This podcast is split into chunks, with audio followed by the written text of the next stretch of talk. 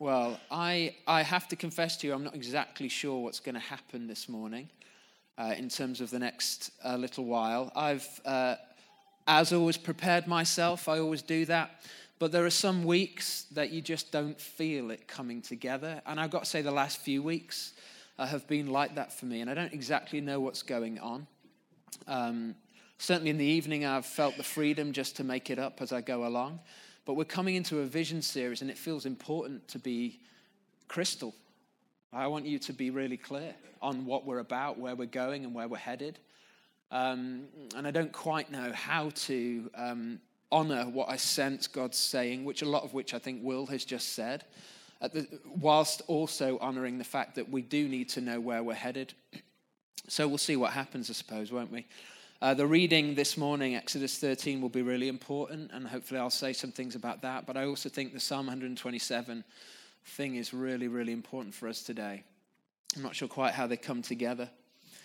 Um, on the way to a Focus, which is our sort of church weekend or week away, we joined with a load of other churches. And on the way there, um, Amy and I sort of were in a rush to leave. I had a meeting at the campsite at 2.30 p.m. And it was with um, Reverend Nicky Gumbel uh, last week of this parish. Uh, who was here with us. And, and that's a big meeting, folks, in case you're wondering. That was something that I wanted to be on time for. And so I was particularly keen that we left on time. So I was sort of, as I like to do, bossing everyone else around, not lifting a finger actually to fix it, but just bossing people around. Hey, go and get this, go and do that. And eventually, because my wife is probably the most gracious person on the planet, uh, we managed to leave on time, and she didn't hadn't sort of taken my head off. Anyway, I, I had a very small remit. I had a very small set of responsibilities, and, and, and really just one, and that was driving. And, um, and that includes satellite navigation. Uh, which I know in the old days we used to use maps. I, I grew up in a world of maps, um, but now we don't do that. We just punch something into our phones. And I didn't really have the time, or at least I didn't take the time, to figure out exactly where we were headed. Um, but I did remember what I thought was the location, the destination. It was, a, it was a place, it began with S, I forget it now. But it just came to my imagination, and I thought, I trust my imagination. My imagination has never failed me yet. I believe that is the place, and so faithfully I punched it into my phone. And everything was going well. We were on the M1, which, uh, and we were going south. And I thought, faultless. I've obviously remembered correctly. I've obviously done this right. And we continued on our journey, and, and it was, I, I didn't think anything else of it. I was, I was intending fully to change the destination uh, to a particular postcode, but I thought, well, it'll get us there. We'll see the signs. And I was, I was given confidence by the fact we were heading south, and I just then began to relax and enjoy it. it you know, it was clear that I was going we were going to arrive hours, with hours to spare. So I felt very confident about everything that was going on. Uh, I started to feel slightly less confident when it took us off the motorway around Guildford. Now, bearing in mind we were going to Dorset, I hadn't expected to sort of be on the A3 something or other around Guildford, going sort of more and more country uh, as we went. And it was then, after a little while, that uh, I decided it was time to sort of consult the literature we'd been handed and to find out if the destination that I'd remembered was indeed the destination, the correct destination. And of course, it turned out it wasn't. I'd completely imagined a, an, an, area, which was, in fact, around Guildford. and there was another place around Dorset where we were supposed to be going. So I did, I did what you do, I repented. And what I learned through this story, the first thing I learned, a few lessons, the first one was that the destination matters a lot. If you want to go somewhere, it really matters that you're reasonably accurate on where you're headed. And what I want to talk about this, uh, this morning, what we want to talk about for these next few weeks, are really the destination. Where it, where it is as a church, we feel called to head.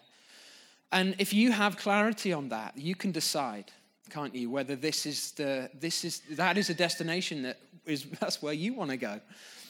And then you can, you can join in. You can play your part because we don't want this to be, as I said, a, a consumer thing. We want, we want everybody to be engaged. The destination matters a lot, but it's not just the destination. The second lesson I learned was that the, the guide, the, the person you have in the car, the help you have in the car, matters actually as much, maybe even slightly more than the destination. Because even if you are headed in the wrong direction, if you have something or someone in the car who's able to make up for your mistakes, then even your mistakes can be turned somehow into an object of teaching, as indeed I am using them for today. And my satellite navigation, Google Maps, or whatever it was I was using at the time, had that capacity.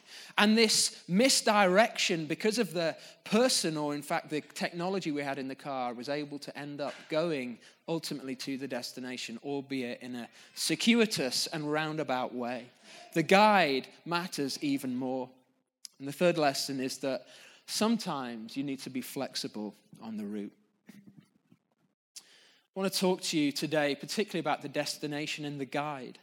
And then for the next five weeks, we're going to be talking about the route, the route, if you're American. And I want to say that the first two are not going to change. Our destination, our promised land, is the presence of God we are headed uh, into, we believe, and we're called into a greater and greater experience and sharing. So it's not just about us, of God and His goodness, His mercy, His faithfulness, His gentleness and generosity, His presence, the presence of Jesus through the Holy Spirit for this city, for us and for this city. That's where we're headed. That's what we believe God has given us to do. That looks like the church on fire and the city alive. That's our destination. It's not going to change. The guide is God. As Will said, the only way we have, the only way it's possible even. And I really I realize it's an ambitious aim to see the city coming alive. Realize, realize that's an ambitious thing. To see a church on fire. And I'm hopefully going to describe what that might look like. I understand that there's an ambitious uh, side to that. The only possibility of us ever really achieving and reaching that goal is to have the right person along with us. Well, God to have God doing his work, to recognize that it's his, it is his work, that we're joining him in what he's doing. The route is subject to change. We are going to share the route for the next season. But it may change. It's going to be flexible. We're going to have to roll with it. We're going to have to see what God does and respond. And that's the way it's going to have to be. That's the way uh, I'm excited that it's going to be. So, the destination, what do we read uh, in Exodus 13? When the Lord brings you into the land of the Canaanites, Hittites, Amorites, Hivites, and Jebusites, the land he swore to your ancestors to give you, a land flowing with milk and honey, you're to observe this ceremony this month. This is Exodus 13 5.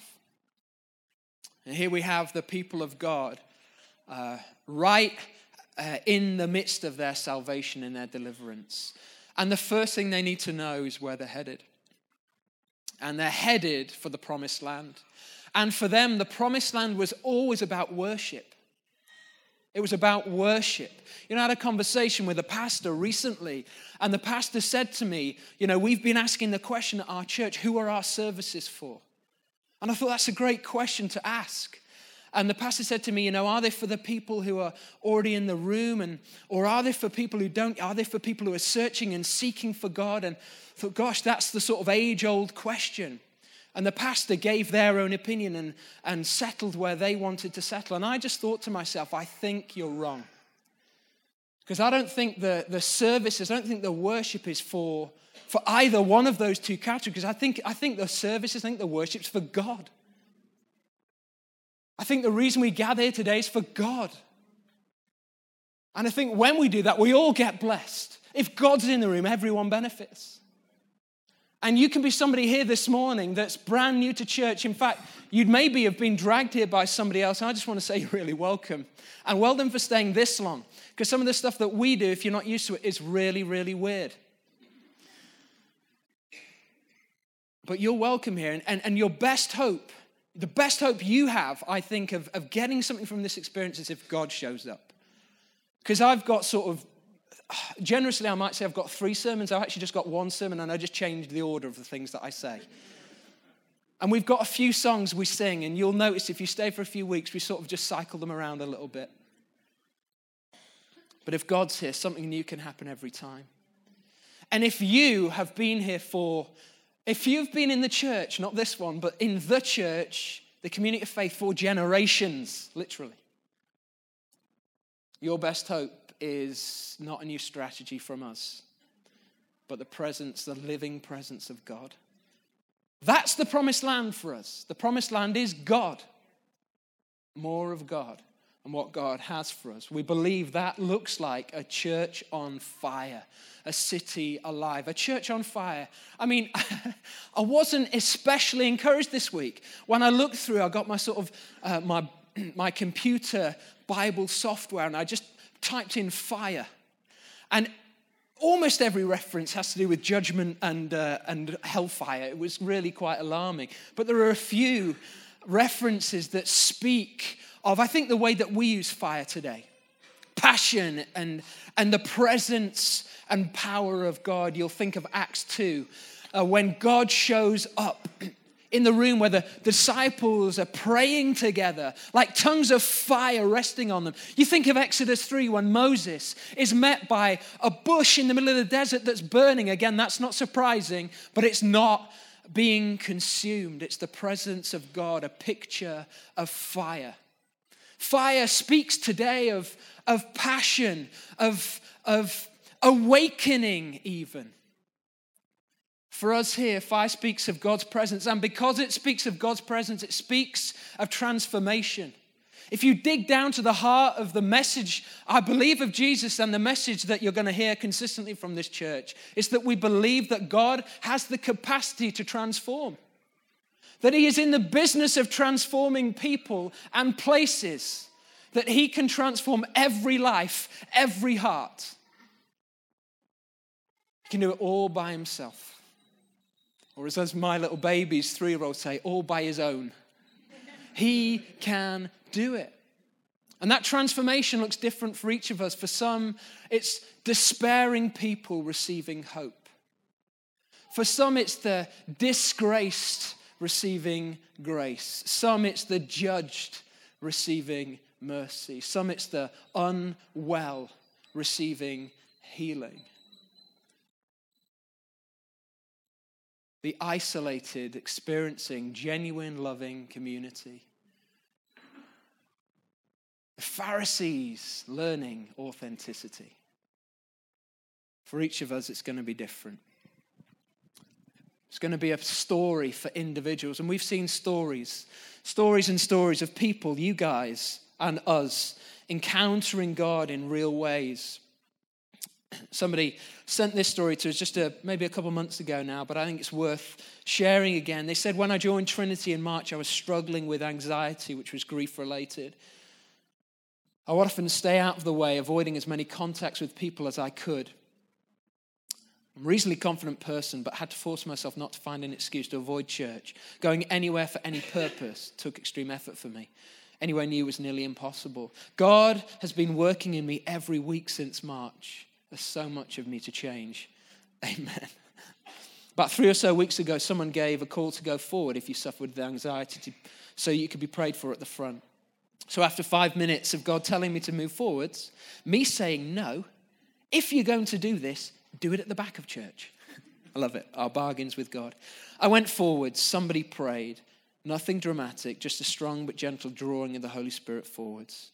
I felt a sense of something changing. I've noticed that now, so far, things have changed. I do not feel anxious when doing things or going anywhere, well, apart from the dentist. We believe in miracles too. It's taken a while to share this. I just wanted to make sure it was something that wasn't temporary. Our God is amazing that even cares for little me. He created everything in and on the world, past, now, and future. An amazing story of God's grace, His kindness. There's nobody that's too small to receive His blessing. There's nobody whose life He's not invested in. Our vision is to see transformation in your lives. My vision is to see it in my life. I want to become more patient. I want to become kinder. I want to be less defensive. I want to be less afraid. I want to be more hopeful. I want to be more imaginative. I want to have bigger dreams, bigger faith. I want to be more faithful. I want to be more open to friendships than I am. I believe this is a story for individuals, but it's not just for individuals, it's for institutions. Imagine what the fire of God would look, look like in the institutions that touch your life. At in QMC, on fire with God's presence. How would the level of care change there? What about City Hospital? What about Trent University? What about the University of Nottingham? What about the halls? Just with a, a tangible sense of the manifest presence of God. Wow. What about what about the church? What about the Church of England set on fire? with God's presence again? What about the Catholic Church? What about the non denominational churches? What about hospitals and schools? What about children? What about nurseries? What about every single place, coffee shops, even the streets? Not just institutions, but areas. Imagine your street you know, there are stories of revival and people just coming into different places and the presence of God being so heavy, they just fell to their knees and began to repent. And that's not just stories of stuff happening in churches, that is in the wide open. I believe that that kind of transformation is possible for us. So, what about the guide? I said the guide was as important probably said more important, used hyperbole, as important as the destination. The guide is God. We can't get there without God. We are finite. It, you know, this is going to work best for everyone if you understand that, we, that our leadership team is just like you broken, we, we have flaws, we have massive areas where we just, there are things that aren't right in this church that we, we, we've not even thought about them yet. We don't even know they're wrong. Not, not let alone sort of have begun to put together a plan to make them right. We're just, we're just like you. We don't have it all together, and we're not about to get it all together. That's not our job. Our job is to keep us focused on where we're headed. This is going to work best if we all understand that we're, we're here to pursue God. I remember meeting for coffee with somebody, one of you, a little while ago, and you, you said to me, one of you, one of you said to me, What can I be doing? And I remember my response, and I remember your response to my response, and I remember thinking, That was a good response. And I remember thinking, I've never thought that before. It must have been God. And, and when that person asked me, what, what should I do? I said, The best thing you can do is to pursue God with everything in you. That's the best thing you can do for this church, is to give yourself more fully to God and, and to Him in your life. That's the greatest contribution you can make. And I believe that will mean uh, a greater investment here, a greater investment in your work, a greater investment in your family, a greater investment across the board, across the city. The guide is God. Unless the Lord builds the house, those who build it labor in vain. And I love the way the psalmist then says it's not just about the house, it's about the city. Unless the, uh, the guards guard the city, Lord guards the city, the guards who keep watch, keep watch in vain.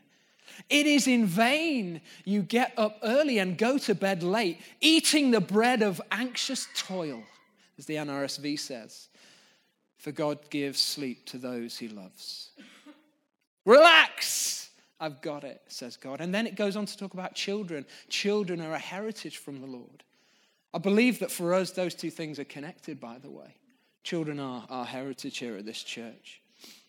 At the core of it all is God. God is the guide. God is the one who's going to take us forward from this place. When Pharaoh let the people go, God did not lead them on the road through the Philistine country, though that was shorter. For God said if they face war, they might change their minds and return to Egypt. God knows as well, folks. So God led the people around by the desert road toward the Red Sea. The Israelites went up out of Egypt ready for battle. After leaving Sukkoth, they camped at Etham on the edge of the desert. By day, the Lord went ahead of them in a pillar of cloud to guide them on their way, and, then, and by night in a pillar of fire to give them light, so they could travel by day or night. Neither the pillar of cloud nor day by day, nor the pillar of fire by night left its place in front of the people. God is the leader. And if we're going to go anywhere worth going, you'd better stay the leader. And it's our job, all of us, to continue to look to Him. He is our guide. He's the one that keeps us on track. And sometimes He takes us the long way around. Because sometimes we need to go the long way around. Somebody said it's one thing getting Israel out of Egypt, it's a completely different thing getting Egypt out of Israel. The question then that I want to land with is how do we follow the guide? How do we ensure that we're staying on course? How can we stay the course? I want to say three things that we've been saying since the beginning. The first thing is we need to keep a focus on encountering God. I believe in a constantly repeatable experience of God. And I need to qualify that because I don't mean a fuzzy feeling every Sunday. Sometimes God is present even in those moments where he feels most, always God is present, even in those moments he feels most absent to us. But I believe there is, uh, and we are to pursue readily and daily encounter with him. I believe that we're not aiming at sort of a arid and distant expression of Christian faith. We're aiming for a real, robust, reliable, intimate relationship with God who, who, who displays himself throughout the scripture as Father. Father. And a good father values presence with his children. And for us, that means encountering Jesus A.W. Tozer said this Let me say it again in another way. The Christ of the Bible is not rightly known until there's an experience of him within the believer. You know, Romans 8 talks about our spirits testify with God's spirit that we're children of God. A, a, an ongoing testimony, you might say. For our Savior and Lord offers himself to human experience. That is the incarnationism, that God becomes one of us offers himself to human experience. Genuine Christian experience must always include an encounter. It's not just an encounter, but it must always include an encounter with God himself. The spiritual giants of old were those who at some time became acutely conscious of the presence of God. They maintained that consciousness for the rest of their lives. That's the way it is for us here. We want to be conscious and aware constantly of the presence of God. That's why we pursue worship. That's why we spend a long time uh, in praise and, and in song to God because we value that. We value creating space for Him to move. And I would say the most precious things that have happened here in our gathered environments have not been anything to do with me saying things or Amy saying things or Will or George or whoever else has been saying things from the front. what tends to happen in my experience is that out of worship, something dynamic happens. And we believe, and we're going to prioritize worship. And I, uh, just this morning, that I just sensed this that there's, it's worship is a key part of it. The other key part of it for us is because we value encounter is going to be waiting. We're going to continue to wait for God. And again, for some of you who are used to it being dialed in, that might feel a little bit awkward. And I got, I've, let me just confess, sometimes I stand here on the platform and I feel awkward. I'm like, oh, we've been waiting a little while. They think, oh, they want to sit down, or they're looking bored, and I must give them what they want. You know, all that stuff that goes through your head. But we're going to keep waiting. And the third thing we're going to do, and you'll be so pleased to know it begins with W as well. we are going to keep weeping. Just think that's something, a grace that's on our church, that there's just going to be, people are going to be moved here we are moved regularly here. And again, that's a little awkward for me. I don't like necessarily standing up in front of you and crying, but a lot of that's happened. And so we're just going to keep waiting, uh, worshiping, waiting, and weeping. What does encounter look like? I just want to give a couple of examples. Blaise Pascal, some of you have heard of him. He came up with one of the earliest calculators Pascalometer or something like that. I did have it written down in my notes, but I've abandoned my notes. There you go. And he had a, a, he was an amazing guy. By the age of 13, he was proving mathematical theorems. His uh, father recognized early enough that he needed to be, his mother died actually when he was very young. His father recognized early enough that he needed to be homeschooled. I love it. Schools are not going to work for you, Blaise. I think I need to take care of this. And so he just sort of gave him you know, Fermat's theorems or whoever it was. This is what we read about Blaise Pascal. The year of grace, from his journal. The year of grace, 1654, Monday, the 23rd of November, from about half past 10 at night until about half past midnight. Fire. God of Abraham, God of Isaac, God of Jacob, not of the philosophers and of the learned. Certitude, certitude, feeling, joy, peace. God of Jesus Christ, my God and your God. Your God will be my God forgetfulness of the world and of everything except God. He's only found by the way he's taught in the gospel. Grandeur of the human soul. Righteous Father, the world has not known you, but I have known you. Joy, joy, joy. Tears of joy. Forgetfulness of the world and of everything except God. He's only found by the way he's taught in the gospel. Grandeur of the human soul. I've read that. You see, Blaise was turned on. He was set. I can't use it. Can I use that pun? I can't. He was set on fire. A blaze. ah, hate myself. he was set on fire by God. It changed his life forever. Nobody knew about that. It wasn't in his journal until they found, well, until he died. He died at the age of 39. And when people were going through his pockets, they found that diary entry sewn into his pocket of his jacket. John Wesley. Many of you know about Wesley. He was uh, one of the key leaders in the last revival in England. He was somebody who had uh, struggles in their faith. Way after he was ordained as a, a priest, he still struggled. He, uh, one of his friends said to him, Preach faith until you have it. So he'd preach faith in Jesus, uh, all the while not being convinced himself. And he says this in his journal entry In the evening, I went very unwillingly. Can I get an amen? Very unwillingly to church. To a society in Aldersgate Street where one was reading Luther's preface to the Epistle to the Romans about a quarter before nine. While he was describing the change which God works in the heart through faith in Christ, I felt my heart strangely warmed. I felt I did trust in Christ, Christ alone. For salvation, and an assurance was given me that he had taken away my sins, even mine, and saved me from the law of sin and death.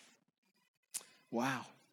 Incredible stories and this is a cycle of transformation. We encounter, we encounter Jesus, and as we encounter him in worship, in prayer, through community, through conversations over coffee, and sharing lives with one another, in uh, praying with one another, all the stuff that we just simple stuff, reading the scriptures, and all this really basic stuff we're learning how to do together. As we encounter him, we're transformed, we become more like Him. And let me tell you, it's not always fireworks. Often it is just, it's, it's, you can't measure it. You see it in retrospect. I look back on my life and I, I've never had a firework moment with God, but I can't believe the last 15 years. I can't believe where I am now compared to where I was then. The transformation is slow and at times it's glacial, but it's real. And Jesus is working in us. As we encounter him, we're changed, we're transformed, we become more like him. And as we become more like him, we become bolder and braver to follow him into the stuff and do the stuff that he did. We pray for people where we just we're out in the streets and we're just like, I feel the Lord saying, I'm going to pray for that person. Or you're in your workplace and you just you just sense the Spirit of God urging you to do something, maybe to serve somebody in a new way and you just feel you're empowered to do it. You share your faith really simply with a friend. You invite somebody to church. You, you take a breath before responding in anger, and the Holy Spirit's allowing you and equipping you to do it, whatever it looks like for you. What's the route? The route is uncertain. We're going to talk for the next few weeks uh, about where we feel God is leading us. But I want to tell you that the route matters far less than the God who takes us on the road and who will lead us into the promised land. And with this, what does this mean for you?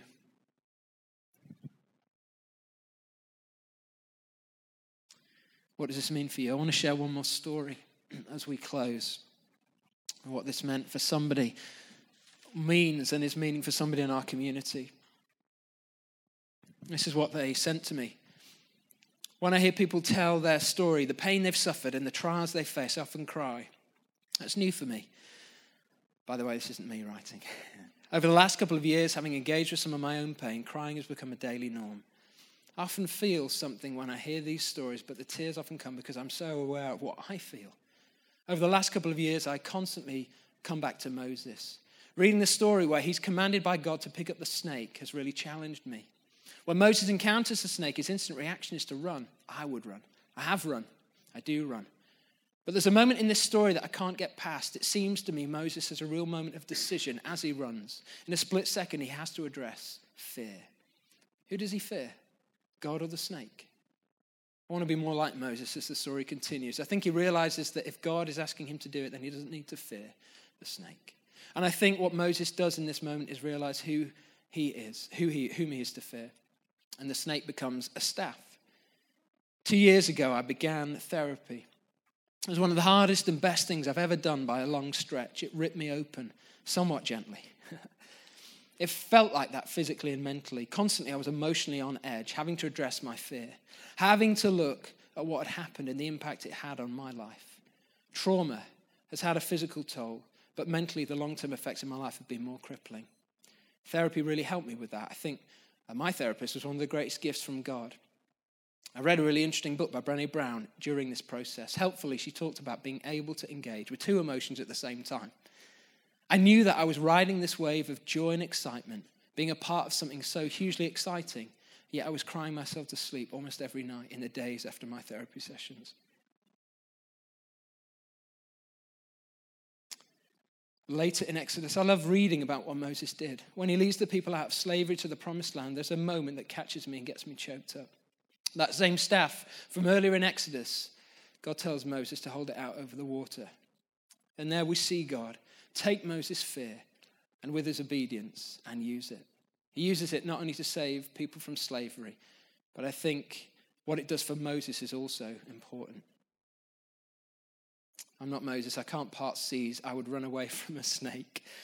But I can be afraid and still allow God to heal and use me. My time at Trinity has been a huge part of that restoration.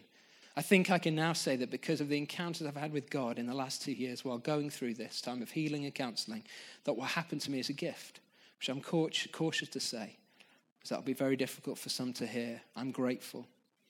And I'd want to say it's never too late to heal just an amazing story, I think, of courage. Uh, the courage to face up to what God is seeking to do in each of our lives. What does this look like for you? It will take courage for all of us to go forward from this moment. But it's an exciting time, and there is good stuff ahead for each of us. Why don't we stand? We're going to pray.